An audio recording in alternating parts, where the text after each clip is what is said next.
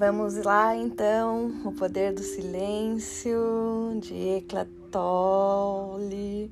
Gente, fazia tempo que eu não vim aqui, né? Vamos começar lá pelo sumário, porque o sumário já é um tapão aqui, tá? Respira, respira fundo, e é uma honra poder dividir com vocês esses minutinhos aqui de consciência, sabedoria, de clareza, de autoconhecimento. Tá bom? Gratidão por você estar aqui, gratidão para você que pede que, e que vem prestigiar aqui o meu servir. O meu servir só faz sentido porque você está aí do outro lado me ouvindo, certo? Vamos lá, o prefácio do Poder do Silêncio. Um verdadeiro mestre espiritual, ele não tem nada a nos ensinar no sentido convencional da palavra. Não tem nada a nos dizer ou acrescentar. Nenhuma nova informação. Nenhum novo credo ou novas regras de comportamento. A única função desse mestre é ajudar-nos a eliminar aquilo que nos separa da verdade, do que somos, uma verdade do que já conhecemos lá no fundo de nós mesmos. O mestre espiritual, ele existe para descobrir e revelar essa dimensão mais profunda do nosso ser, que é também a paz. Se você busca encontrar um mestre espiritual ou nesse livro ideias, teorias, crenças estimulantes ou discussões intelectuais, vai se desapontar. Em outras palavras, se você está procurando algo que leve apenas a pensar, não vai encontrar aqui e deixará de usufruir da essência do ensinamento que esse livro contém. Porque essa essência não se encontra nas palavras escritas, mas em você. Lembre-se sempre disso enquanto estiver lendo. As palavras são só indicadores. Aquilo que elas mostram não podem ser, não pode ser encontrado no meio, no reino do pensamento, mas numa dimensão dentro de você, mais profunda e infinitamente mais vasta do que o pensamento. Uma das características dessa dimensão é uma paz vibrante e viva. Portanto, quando você sentir uma paz interior aflorando durante a leitura, saiba que o livro está cumprindo seu objetivo e sua função de mestre. Ele estará lembrando quem você é e mostrando o caminho de volta às origens, que é a sua casa fundamental. Então, não é um livro para ser lido de ponta a ponta de uma só vez e depois deixado de lado. Esteja sempre com ele, abra-o com frequência e, sobretudo, ponha-o de lado muitas vezes, ou passe mais tempo segurando do que lendo. Muitos leitores vão sentir uma necessidade natural de interromper a leitura depois de cada ensinamento, fazer uma pausa. Não dizem olhem para mim, mas olhe para além de mim. Com os pensamentos vêm do silêncio e da calma, eles têm um poder especial, o poder de levar você para o mesmo silêncio e calma de onde vieram. Esse silêncio e essa calma são também paz interior. E essa paz é a essência do seu ser. É essa paz que irá salvar e transformar o mundo. Assim falei com muito amor. E amanhã a gente inicia o capítulo um. Foi só uma pitadinha aí para você já ir se conectando com a paz, com o silêncio, com o sentir. Vamos trazer de volta a nossa essência, vamos olhar para ela, vamos voltar às origens, vamos voltar para a nossa casinha. Que delícia estar aqui com você, retornar com esse livro tão gostoso. Arro, eu vejo você, assim falei com muito amor, em Lakeshe.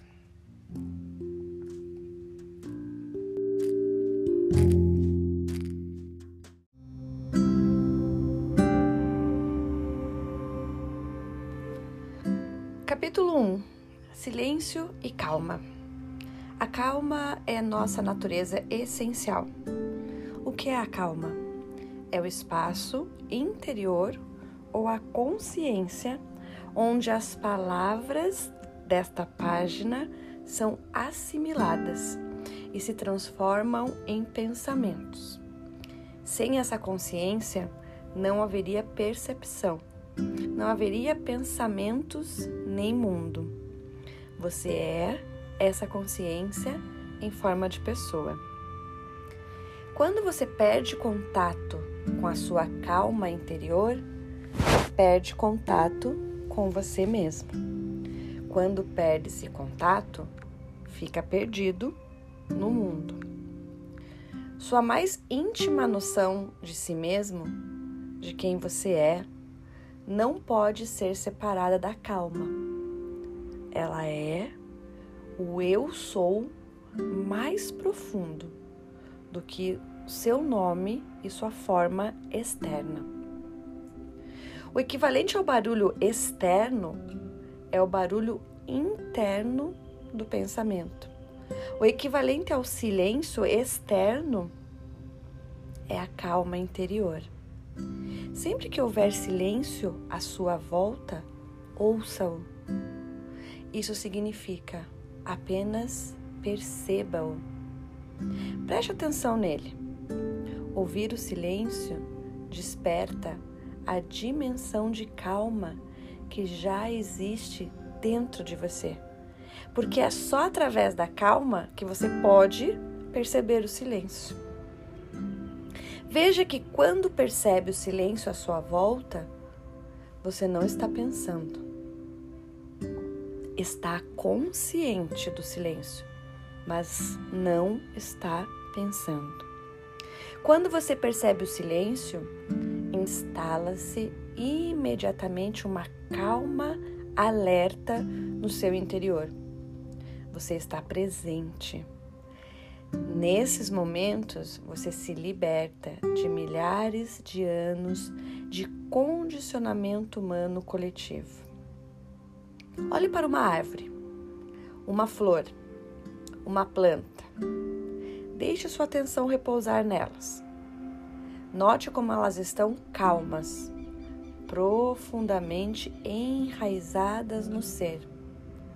Deixe que a natureza lhe ensine o que é a calma. Quando você olha para uma árvore e percebe a calma da árvore, você também se acalma. Você se conecta à árvore num nível muito profundo. Você sente uma unidade com tudo o que percebe na calma e através dela. Sentir a sua unidade com todas as coisas é amor. O silêncio ajuda, mas você não precisa dele para encontrar a calma. Mesmo se houver barulho por perto, você pode perceber a calma por baixo do ruído, do espaço em que surge o ruído. Esse é o espaço interior da percepção pura da própria consciência. Você pode se dar conta dessa percepção como um pano de fundo para tudo o que os seus sentidos aprendem, para todos os seus pensamentos. Dar-se conta da percepção é o início da calma interior. Qualquer barulho perturbador pode ser tão útil quanto o silêncio. De que forma? Abolindo a sua resistência interior ao barulho, deixando-o ser como é. Essa aceitação também leva você ao reino da paz interior, que é a calma. Sempre que aceitar profundamente o momento como ele é, qualquer que seja a sua forma, você experimenta a calma e fica em paz. Preste atenção nos intervalos. O intervalo entre dois pensamentos, o curto e silencioso espaço entre as palavras e frases numa conversa, entre as notas de um piano ou de uma flauta, ou o intervalo entre a inspiração e a expiração. Quando você presta atenção nesses intervalos, a percepção de alguma coisa se torna apenas percepção. Dentro de você surge a pura consciência desprovida de qualquer forma. Você deixa então de identificar-se com a forma. A verdadeira inteligência atua silenciosamente.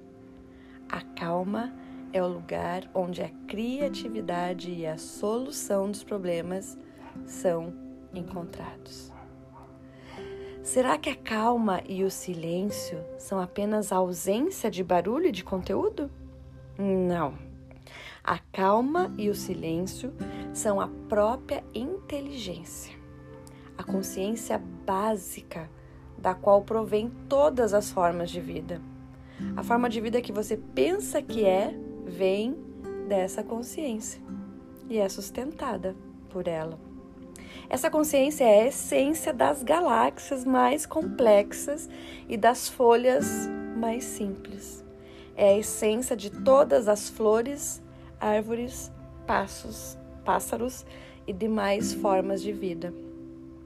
A calma é a única coisa no mundo que não tem forma. Na verdade, ela não é uma coisa, nem pertence a esse mundo. Quando você olha num estado de calma para uma árvore ou uma pessoa, quem está olhando? É algo mais profundo do que você. A consciência está olhando para a sua própria criação. A Bíblia diz que Deus criou o mundo e viu que era bom. É isso que você vê quando olha num estado de calma, sem pensar nada. Você precisa saber mais coisas do que já sabe? Você acha que o mundo será salvo se tiver mais informações? Se os computadores se tornarem mais rápidos ou se forem feitas mais análises intelectuais e científicas? O que a humanidade precisa hoje é de mais sabedoria para viver. Mas o que é a sabedoria e onde pode, onde pode ser encontrada? A sabedoria vem da capacidade de manter a calma e o silêncio interior. Veja e ouça apenas. Não é preciso nada além disso. Manter a calma, olhando e ouvindo, ativa a inteligência que existe dentro de você. Deixe que a calma interior oriente suas palavras e ações. Assim falei, com muito amor, e finalizei o capítulo número um. Até amanhã. Eu vejo você. Eu honro você. Arro.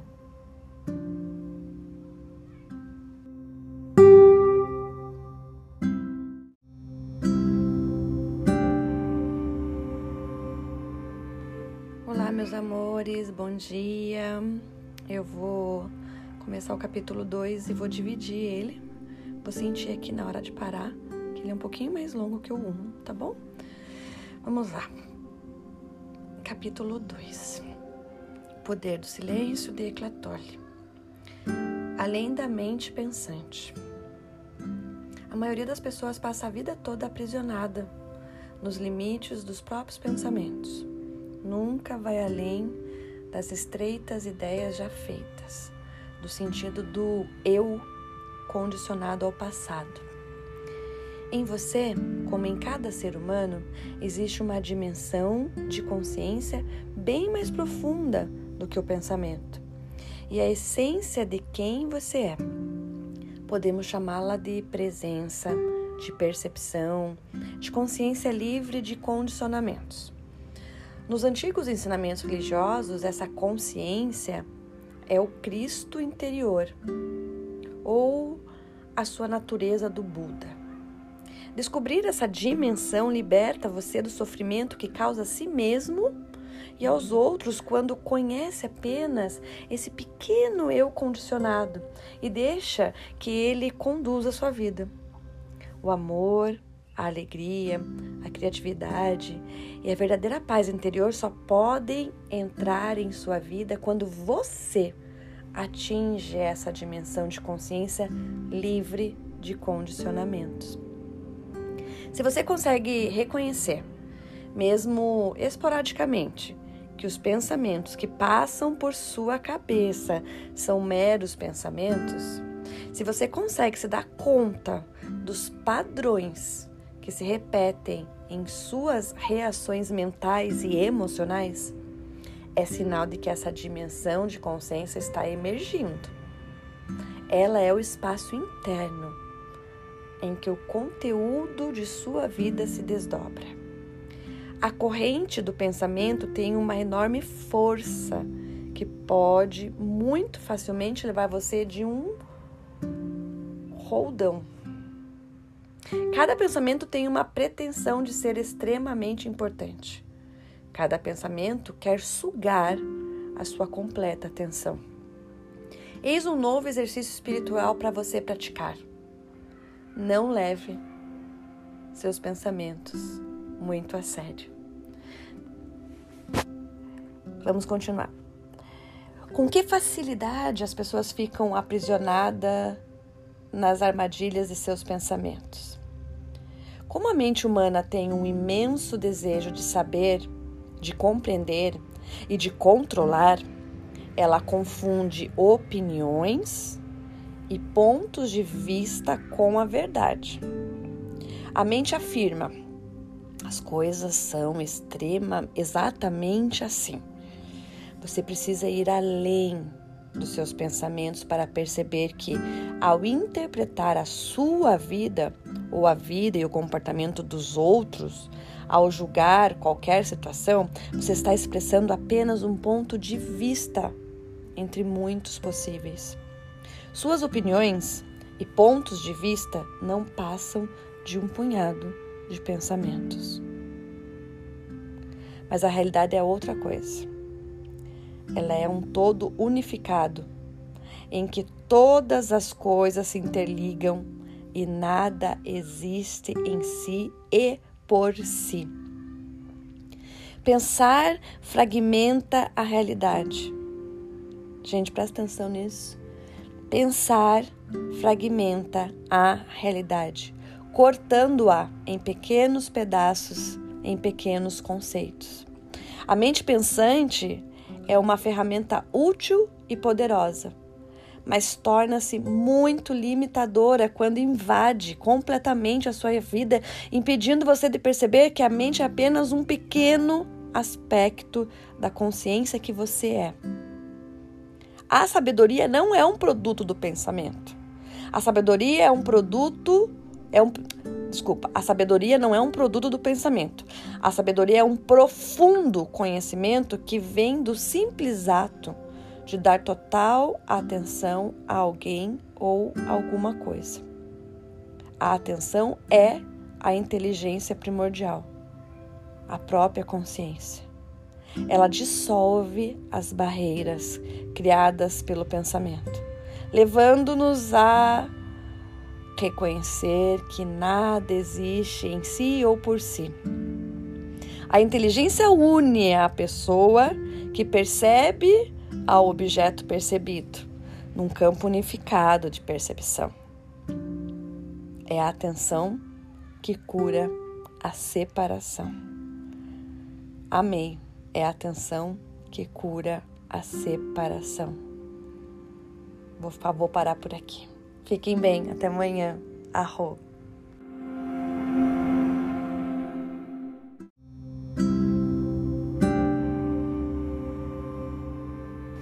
Ai, gente, bugou a cabeça ontem, não foi?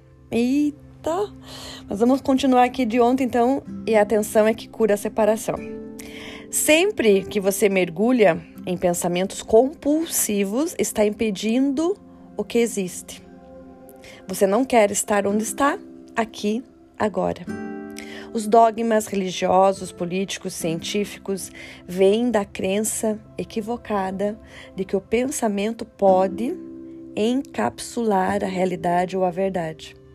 Os dogmas são prisões formadas por conceitos coletivos. O que parece estranho é que as pessoas gostam de suas prisões, pois elas lhe dão uma sensação de segurança e uma falsa impressão de que sabem das coisas. Nada causou mais sofrimento à humanidade do que os dogmas. É verdade que, cedo ou tarde, todo dogma é derrubado, porque a realidade acaba mostrando que ele é falso. Mas, a menos que se descubra a ilusão básica das verdades absolutas, logo surge outro dogma para substituir o antigo. Qual é essa ilusão básica? É a identificação com o pensamento. Despertar espiritualmente é despertar do sonho do pensamento. O reino da consciência é muito mais vasto do que aquilo que o pensamento é capaz de abranger. Quando você deixa de acreditar em tudo o que pensa, você sai do pensamento e vê claramente que quem está pensando não é quem é você essencialmente. A mente funciona com voracidade e por isso está sempre querendo mais. Quando você se identifica com a sua mente, fica facilmente entediado e ansioso. O tédio demonstra que a mente deseja avidamente mais estímulo, mais o que pensar, e que essa fome não está sendo saciada. Quando você fica entediado, pode querer satisfazer a fome da mente lendo uma revista, dando um telefonema, assistindo à T V, navegando na internet, fazendo compras ou, o que é bem comum, transferindo a sensação mental de carência e sua necessidade de quero mais para o corpo e se satisfazendo temporariamente, comendo mais. A alternativa é aceitar o tédio e a ansiedade e observar como é sentir-se entediado e ansioso. À medida que você se dá conta dessa sensação, surge de repente um espaço e uma calma em volta dela. Primeiro, é um pequeno espaço interno. Desculpa, gente. Vou tomar uma água aqui. Minha mente não quer silenciar, que eu fui pensar, já tossi. Vou voltar ali. À medida que você se dá conta dessa sensação, surge de repente um espaço e uma calma em volta dela. Primeiro, é um pequeno espaço interno. Mas à medida que esse espaço aumenta, o tédio começa a diminuir de intensidade e de significado. Dessa forma, até o tédio pode ensinar quem você é e quem não é. Você descobre que não é uma pessoa entediada. O tédio é simplesmente um movimento de energia condicionada dentro de você. Da mesma forma, você não é uma pessoa irritada, rancorosa, triste ou medrosa. O tédio, a raiva, a tristeza, o medo são, não são seus. Não fazem parte da sua pessoa. Eles são estados da mente humana. E por isso vão e voltam. Nada daquilo que vai e volta é você. Estou entediado. Quem sabe disso? Estou irritado, triste, com medo. Quem sabe disso? Você é a pessoa que sabe disso. Você não é seus sentimentos. Vou parar aqui. Amanhã a gente continua. Ainda estou no capítulo dois, tá bom? Beijinhos. Amo amar vocês. Arro.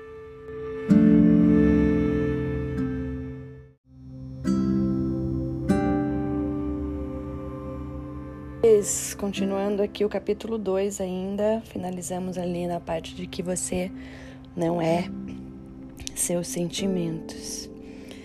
Qualquer tipo de preconceito mostra que você está identificado com a mente pensante. Mostra que você não está vendo o outro ser humano, está vendo apenas seu conceito sobre aquele ser humano. Reduzir uma pessoa a um conceito já é uma forma de violência. O pensamento que não tem raízes na consciência passa a servir apenas aos interesses daquele que pensa e deixa de ter função. A inteligência desprovida de sabedoria torna-se muito perigosa e destrutiva. E nesse estado que se encontra a maior parte da humanidade, o predomínio do pensamento na ciência e na tecnologia, embora intrinsecamente não seja um fato ruim nem bom, tornou-se algo destrutivo, porque frequentemente esse pensamento não está enraizado na consciência. O próximo passo na evolução humana é transcender o pensamento. Hoje é a nossa tarefa mais premente. Isso não significa que não devemos mais pensar, mas simplesmente que não devemos nos identificar com o pensamento, nem ser dominados por ele. Sinta a energia no interior do seu corpo. Imediatamente, o ruído mental diminui ou cessa. Sinta essa energia nas mãos, nos pés, no ventre, no peito. Sinta a vida que você é, a vida que movimenta seu corpo. O corpo, então, se torna uma porta aberta para uma noção mais profunda da vida que existe debaixo das nossas emoções flutu- flutuantes e de nossos pensamentos. Existe uma energia vital que você pode sentir em todo o seu ser, em cada célula do seu corpo, independentemente dos seus pensamentos. Nesse estado de consciência, se você precisar usar a mente para algum fim prático, ela estará presente. E a mente funciona muito bem quando a inteligência maior, que é você, se expressa através dela.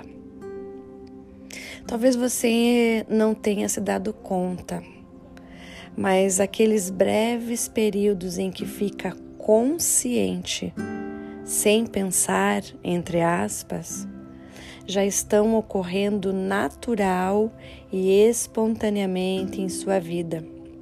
Você pode estar fazendo algum trabalho manual, andando pela casa, aguardando o embarque no aeroporto e estar tão presente que a estática habitual do pensamento se interrompe e é substituída por um estado de alerta.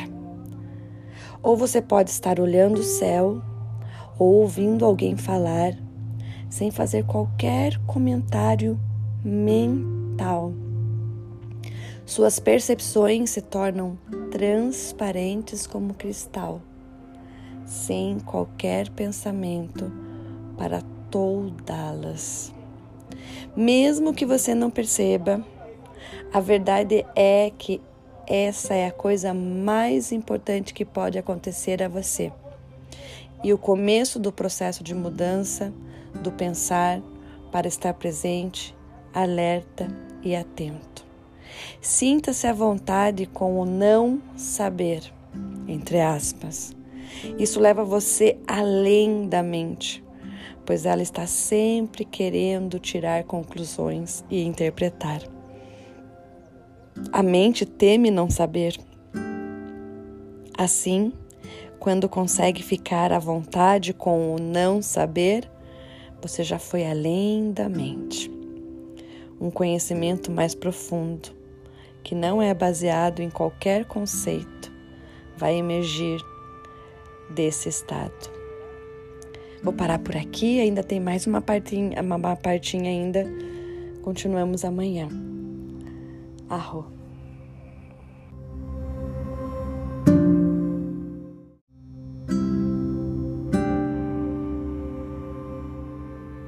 Continuando, acho que hoje a gente termina. Bom dia, meus amores. O segundo capítulo. Finalizamos ali ontem na parte do não saber. Gostei dessa parte, vou até é, grifar aqui de novo. Grifar de novo não, né? Grifar, porque não tá grifado. Então, sinta-se à vontade com o não saber. Continuando. Quando há um domínio completo da criação artística, dos esportes, da dança, do ensino, do aconselhamento, é sinal de que a mente pensante não está mais envolvida ou, no mínimo, está em segundo plano. Nessas áreas predominam uma força e uma inteligência que são maiores do que você e, ao mesmo tempo, fazem parte de você. Não existe mais um processo de decisão. As ações corretas acontecem espontaneamente. E não é você quem as, as faz. Ter o domínio completo da vida é o contrário de controlá-la. Você entra em sintonia com a consciência maior. E é ela quem age, fala e faz o que é necessário. Enfrentar uma situação de perigo pode causar uma interrupção temporária da corrente de pensamento e assim nos dar uma percepção do que é estar presente, alerta, atento. A verdade nos leva muito além do que a mente é capaz de compreender. Nenhum pensamento pode conter toda a verdade. No máximo, você pode apontar para a verdade dizendo, por exemplo, todas as coisas são intrinsecamente uma só. Essa é uma indicação, não é uma explicação. Compreender essas palavras é sentir profundamente dentro de si a verdade para a qual elas apontam. E acabamos. Ah, foi pouquinho, né? Mas tudo bem. Devia ter terminado. Eu não vi, fui indo aqui aos pouquinhos, não virei a página. Mas tudo bem. Finalizamos então aqui o capítulo dois. E eu quero repetir, porque me pegou muito, até marquei aqui, essa parte aqui. Existe uma energia vital que você pode sentir em todo o seu ser, em cada célula do seu corpo, independente dos seus pensamentos. Nesse estado de consciência, se você precisar usar a mente para algum fim prático, ela estará presente. E a mente funciona muito bem quando a inteligência maior, que é você, se expressa através dela. Bora pro capítulo três, eu amo amar vocês, fiquem bem que eu fico também, arro!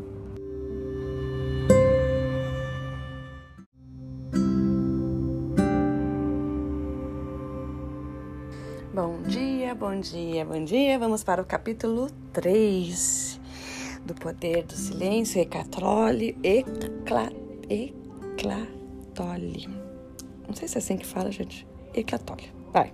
Já entenderam. Vamos lá. Capítulo três. O eu, entre aspas, tá? Autocentrado. A mente está sempre querendo alimentar-se para pensar. Ela procura alimento para sua própria identidade, para seu sentido de ser. É assim que o ego se cria e se recria continuamente. Quando você pensa ou fala a respeito de si mesmo, quando você diz eu, está se referindo a eu e a minha história. Está falando do ego com seus gostos e desgostos, medos e desejos. O ego que nunca se satisfaz por muito tempo.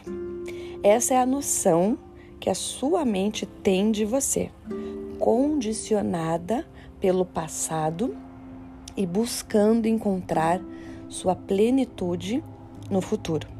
Você se dá conta de que esse ego é vulgaz e passageiro, como uma onda na superfície do mar, fugaz. É fugaz. Eu falei vulgaz, né? É fugaz. Vou ler de novo. Doeu aqui no ouvido. Você se dá conta que esse ego é fugaz e passageiro, como uma onda na superfície do mar? Quem percebe isso? Quem compreende que a sua forma física e psicológica é passageira? E o eu sou. Esse é o eu mais profundo, que não tem nada a ver com o passado e o futuro. O que restará de todos os medos e desejos associados aos problemas de sua vida e que diariamente exigem o máximo de sua atenção? Restará apenas seu nome gravado na lápide da sua sepultura e as datas ligando seu nascimento à sua morte. Para o eu autocentrado, para o ego, esse é um pensamento deprimente. Para o que você é, essencialmente, é libertador. Quando cada pensamento absorve toda a sua atenção, isso mostra que você se identifica com a voz que está dentro da sua cabeça. O pensamento se confunde, então, com o sentido do eu. Esse é o eu criado pela mente, o que chamamos de ego. Esse ego, construído pela mente, se sente totalmente incompleto e precário. Por isso o medo e o desejo são as emoções e forças dominantes e motivadoras desse ego. Quando você se dá conta de que existe uma voz na sua cabeça que pretende ser você e não para de falar, percebe que, de forma inconsciente, você vem se identificando com a corrente do pensamento. Quando percebe a existência dessa voz, você compreende que não é essa voz, mas a pessoa que a percebe. Ter liberdade é saber que você é a consciência por trás dessa voz. O ego está sempre buscando, busca sem cessar isso ou aquilo para se sentir mais completo. Isso explica porque ele se preocupa compulsivamente com o futuro.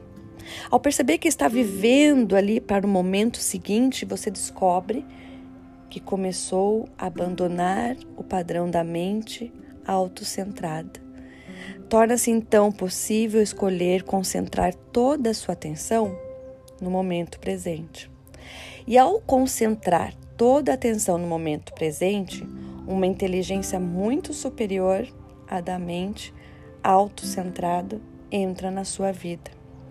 E ao viver através do ego, você faz do momento presente apenas um meio para atingir o fim. Você vive em função do futuro, mas quando atinge seus objetivos, eles não o satisfazem, ou não o satisfazem por muito tempo. Quando você dá mais atenção ao que está fazendo do que ao resultado que quer alcançar com a sua ação, rompe o velho condicionamento autocentrado. Sua ação presente se torna não só muito mais eficaz, como infinitamente mais satisfatória e gratificante. Paro por aqui, capítulo três, primeira parte. Eu amo amar vocês. Amanhã a gente continua. Arro.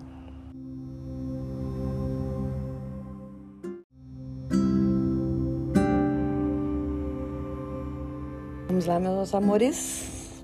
Como é que vocês estão? Vamos continuar? Acho que hoje terminamos ali a capítulo três. Então, ontem a gente falou ali da parte de que sua ação presente se torna não só muito mais eficaz, como infinitamente mais satisfatória e gratificante quando você está atuando no momento presente. Continuando. Quase todo ego tem um pouco do que poderíamos chamar de identidade da vítima. Muitas pessoas se veem de tal forma como vítimas que essa imagem se torna a ponto central de seu ego.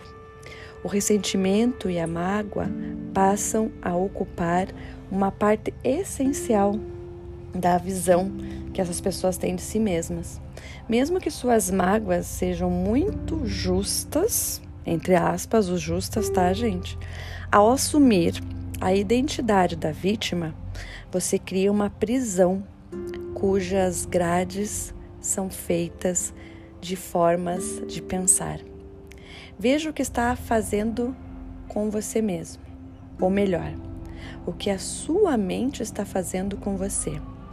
Sinta a ligação emocional que você tem com a sua vítima, com a sua história de vítima, e perceba sua compulsão de pensar ou falar a respeito. Testemunhe o seu estado interior.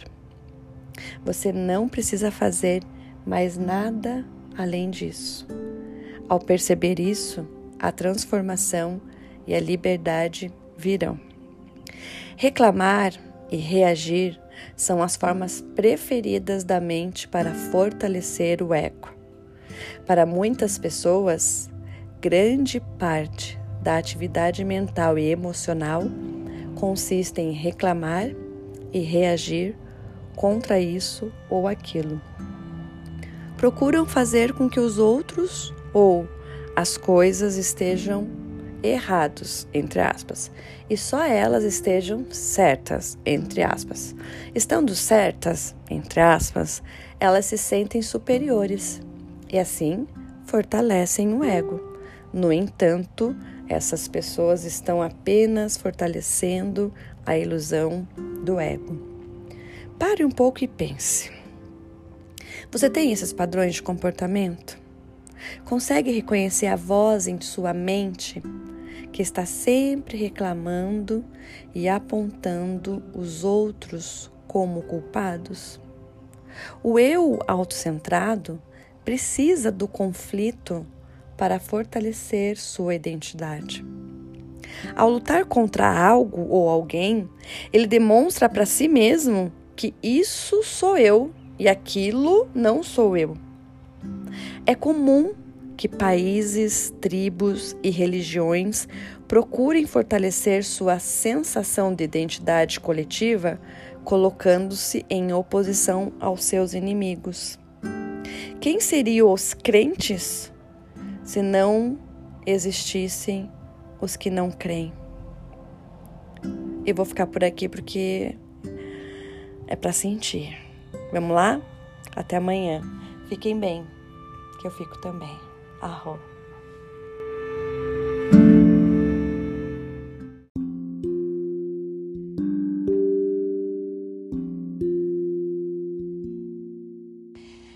Olá, meus amores, bom dia. Finalizando aqui, então, o terceiro capítulo. Quem seriam os crentes se não existissem os que não creem? A gente finalizou ontem com essa fala, né? Como é que foi pra vocês aí? É interessante que eu leio, gravo, depois eu escuto de novo com vocês de manhã. E como mexe, né? Como é importante a gente ter esse tempinho, ficar em silêncio e refletir, sentir. Então vamos continuar. Bem pequenininho aqui, já vamos começar o quarto capítulo hoje, tá? Ao se relacionar com as pessoas, você é capaz de perceber em si mesmo sentimentos sutis de superioridade ou inferioridade em relação a elas? Quando isso acontece, é o ego que está se manifestando, porque ele precisa da comparação para se afirmar. A inveja é um subproduto do ego que se sente diminuído quando algo de bom acontece com alguém, quando alguém possui mais, sabe mais ou tem mais poder do que ele. A identidade do ego depende da comparação e se alimenta do mais. Ele se agarra a qualquer coisa. Quando nada disso funciona, as pessoas procuram fortalecer seu ego, considerando-se mais injustamente tratadas pela vida, mais doentes ou mais infelizes do que os outros? Quais são as histórias que você cria para encontrar a sua própria identidade? O eu autocentrado tem também a necessidade de se opor, resistir e excluir para manter a ideia de separação da qual depende a sua sobrevivência. Assim ele coloca eu contra os outros e nós contra eles. O ego precisa estar em conflito com alguém ou com alguma coisa. Isso explica porque, apesar de você querer paz, alegria e amor, não consegue suportar a paz, a alegria e o amor por muito tempo. Você diz que quer ser feliz, mas está viciado em ser infeliz. A sua infelicidade não vem dos fatos da sua vida, mas do condicionamento da sua mente. Você se sente culpado por algo que fez ou deixou de fazer no passado? Uma coisa é certa, você agiu de acordo com o nível de consciência ou de inconsciência que tinha na época. Se estivesse mais alerta, mais consciente, teria agido de outra maneira. Então, a culpa é outra forma que o ego tem para criar uma identidade. Para o ego não importa que essa identidade seja negativa ou positiva. O que você fez ou deixou de fazer foi uma manifestação de inconsciência, que é natural da condição humana. Mas o ego personifica a situação e diz: eu fiz tal coisa.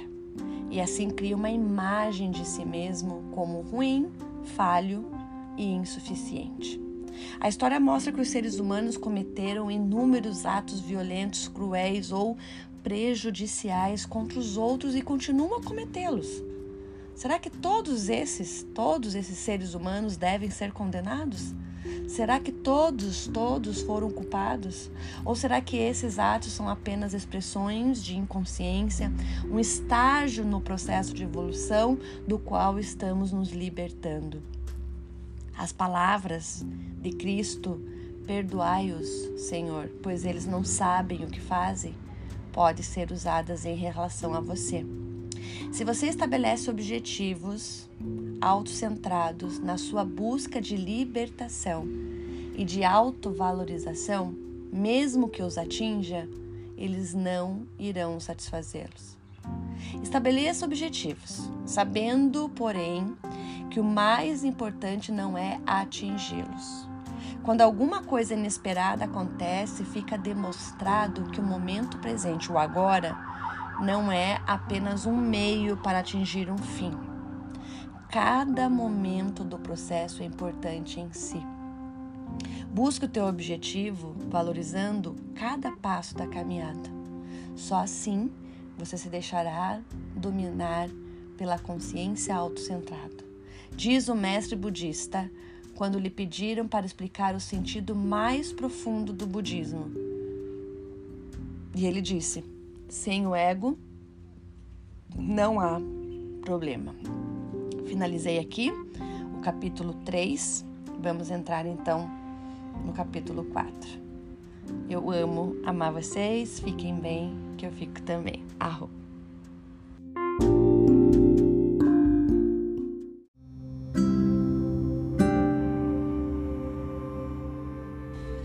Bom dia. Como é que vocês estão? Espero que bem. Vamos continuar? Capítulo quatro. O agora.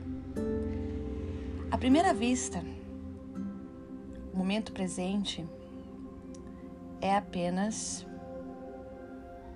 um entre os inúmeros momentos da sua vida. Cada dia parece se constituir de milhares de momentos em que ocorrem os mais diversos fatos. Mas se você olhar mais profundamente, irá descobrir que existe apenas um momento. A vida não é sempre esse momento.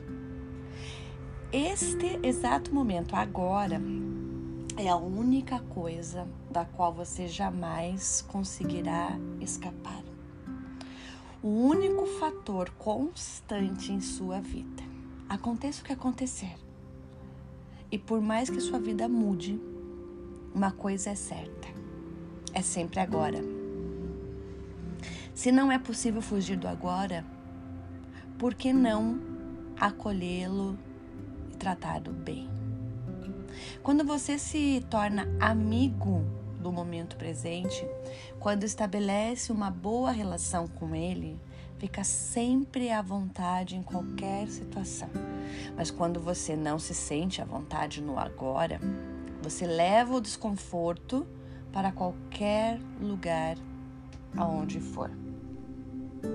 O momento presente é como é, sempre. Você consegue deixar que ele seja como é?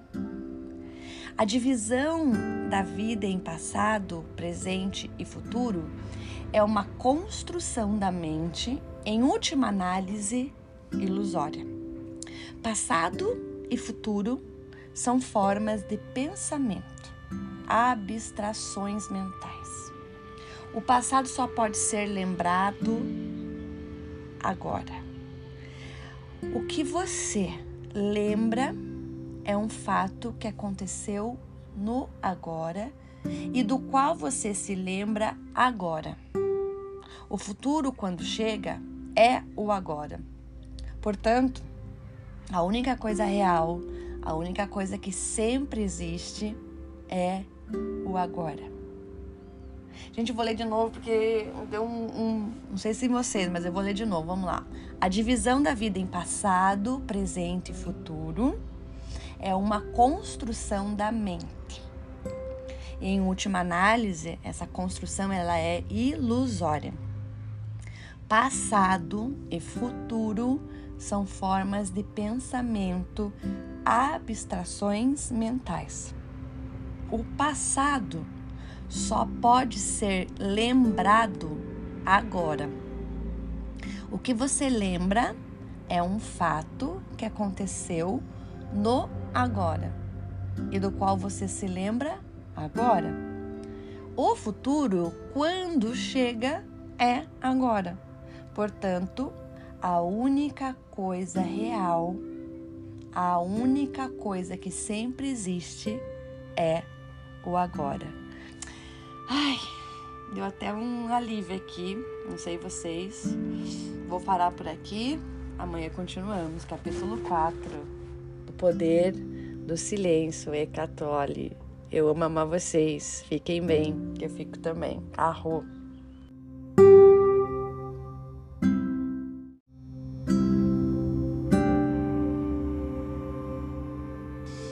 Bom dia!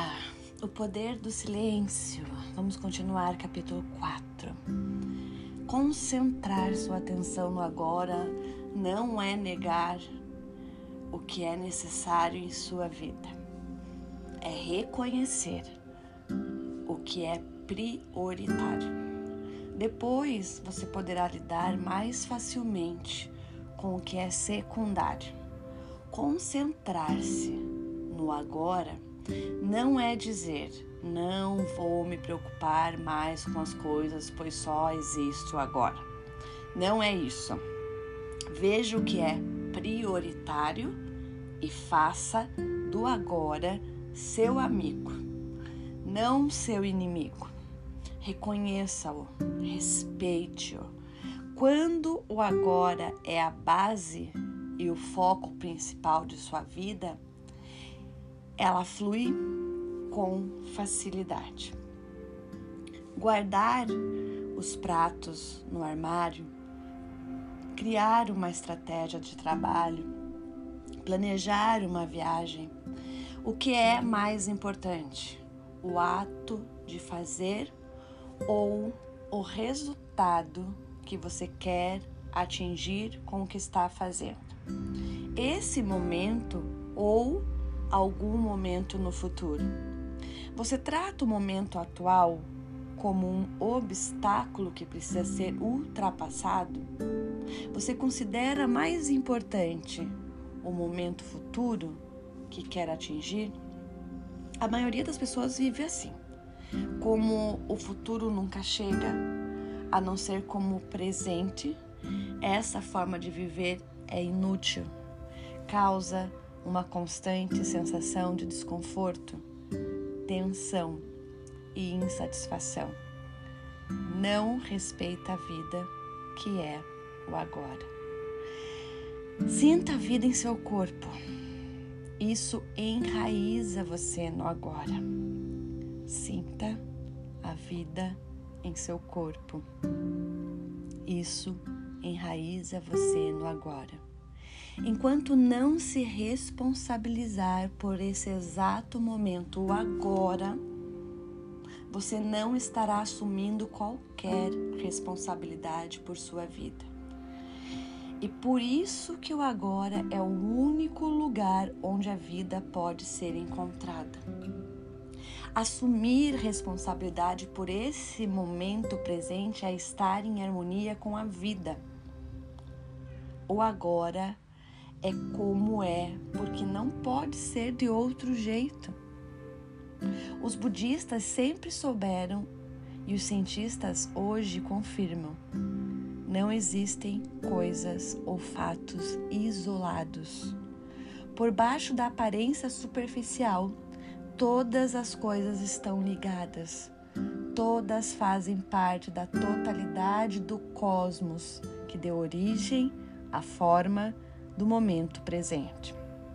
Quando diz sim às coisas tal como são, você entra em harmonia com o poder e a inteligência da própria vida. Só então pode se tornar agente de uma mudança positiva no mundo. Um exercício espiritual simples, mas radical, consiste em aceitar o que surge no agora, interna e externamente.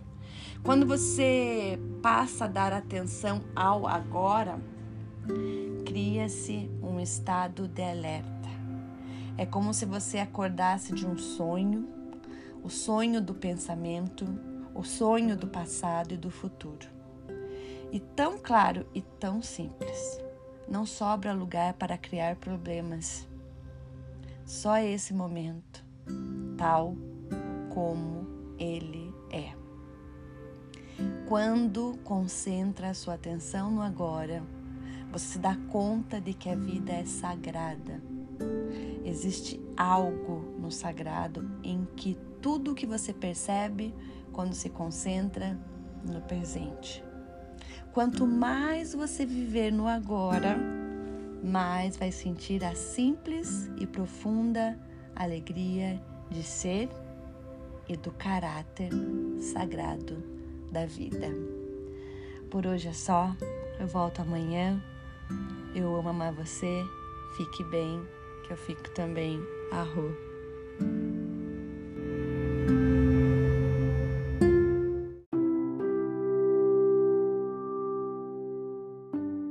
Bom dia, bom dia.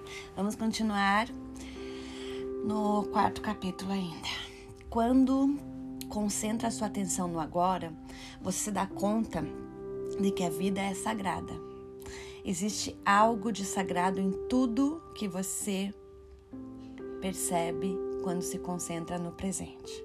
Quanto mais você viver no agora, mais vai sentir a simples e profunda alegria de ser e do caráter sagrado da vida. A maior parte das pessoas confunde o agora com o que acontece no agora, mas não é isso. O agora é mais profundo do que ocorre nele. É o espaço no qual tudo acontece. Portanto, não confunda o conteúdo do momento presente com o agora. O agora é mais profundo do que qualquer conteúdo que exista nele. Quando entra no agora, você sai do conteúdo da sua mente. A incessante corrente do pensamento se desacelera. Os pensamentos não consomem mais toda a sua atenção. Há intervalos entre eles, espaços de silêncio e calma. Você começa a perceber que o seu ser é maior e mais profundo do que seus pensamentos. Os pensamentos, as emoções, as percepções sensoriais e tudo o que você sente formam o conteúdo da sua vida. Você acredita que a sua identidade vem do que você chama de, entre aspas, minha vida, e confunde minha vida com o conteúdo dela. Você sempre ignora o fato mais óbvio. O seu sentido mais profundo de ser não tem nada a ver com o que acontece na sua vida.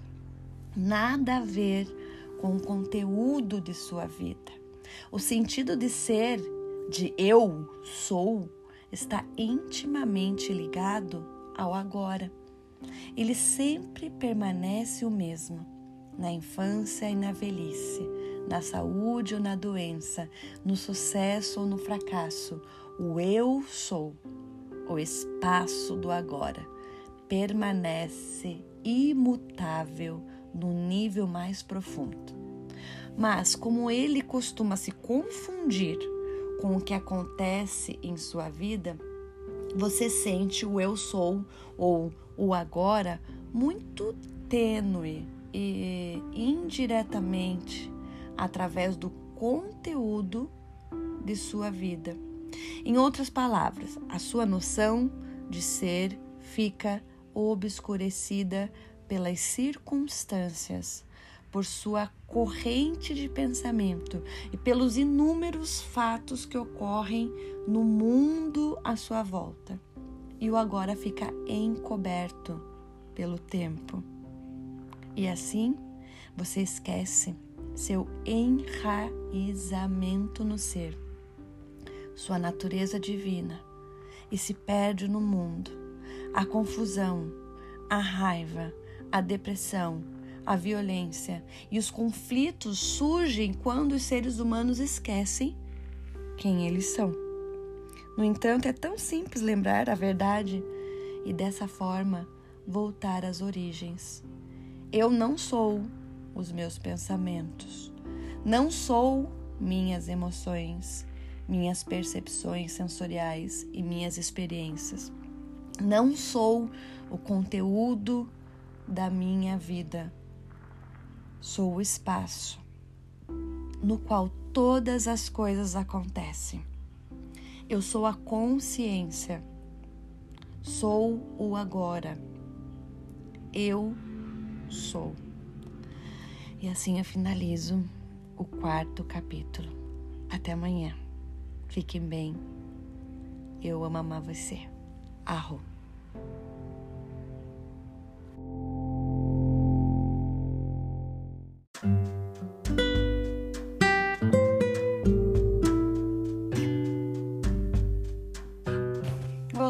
Como é que vocês estão? Espero que bem. Vamos iniciar o capítulo cinco. Quem você realmente é? Livro O Poder do Silêncio, Eckhart Tolle. Dia vinte... Não, hoje é dia primeiro. primeiro de novembro. Vamos lá. Quem é você? Quem você realmente é? O agora é inseparável da pessoa que você é no nível mais profundo. Muitas coisas podem ser importantes na sua vida, mas apenas uma tem importância absoluta. É importante vencer ou fracassar aos olhos dos outros. É importante ter ou não ter saúde, estudar ou não estudar. É importante ser rico ou pobre. Certamente isso faz diferença na sua vida.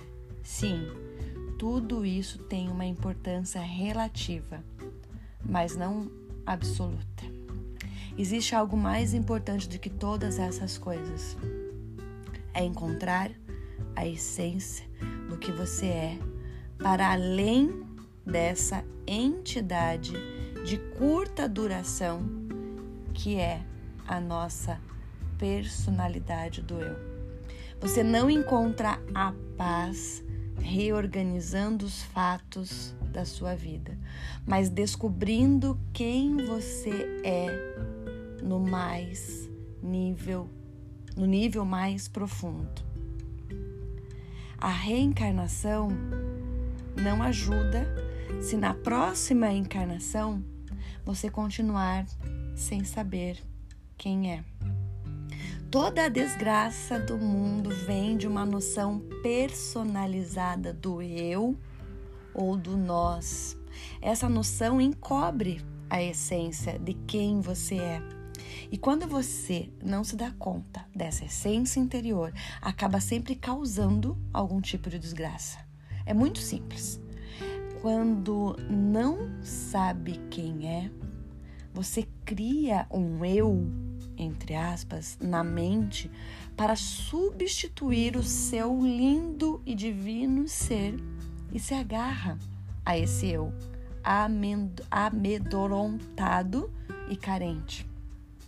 A partir do momento em que faz isso, sua grande força motivadora passa a ser proteger e valorizar essa falsa noção do eu. Há muitas expressões usadas frequentemente que mostram que as pessoas não sabem quem são. O mesmo acontece às vezes com a estrutura da língua. Dizemos, ele perdeu a vida num acidente de carro, ou a minha vida, como se a vida fosse alguma coisa que se possa possuir ou perder. A verdade é, você não possui uma vida, você é a vida, você é a vida única, a consciência única que permeia todo o universo e assume temporariamente a forma de pedra, folha, animal, pessoa, estrela ou galáxia. Consegue perceber que lá no fundo você já sabe disso? Consegue perceber que você já é isso? Respira. Fica com essa aí hoje. Eu amo amar você. Fique bem e até amanhã. Arro.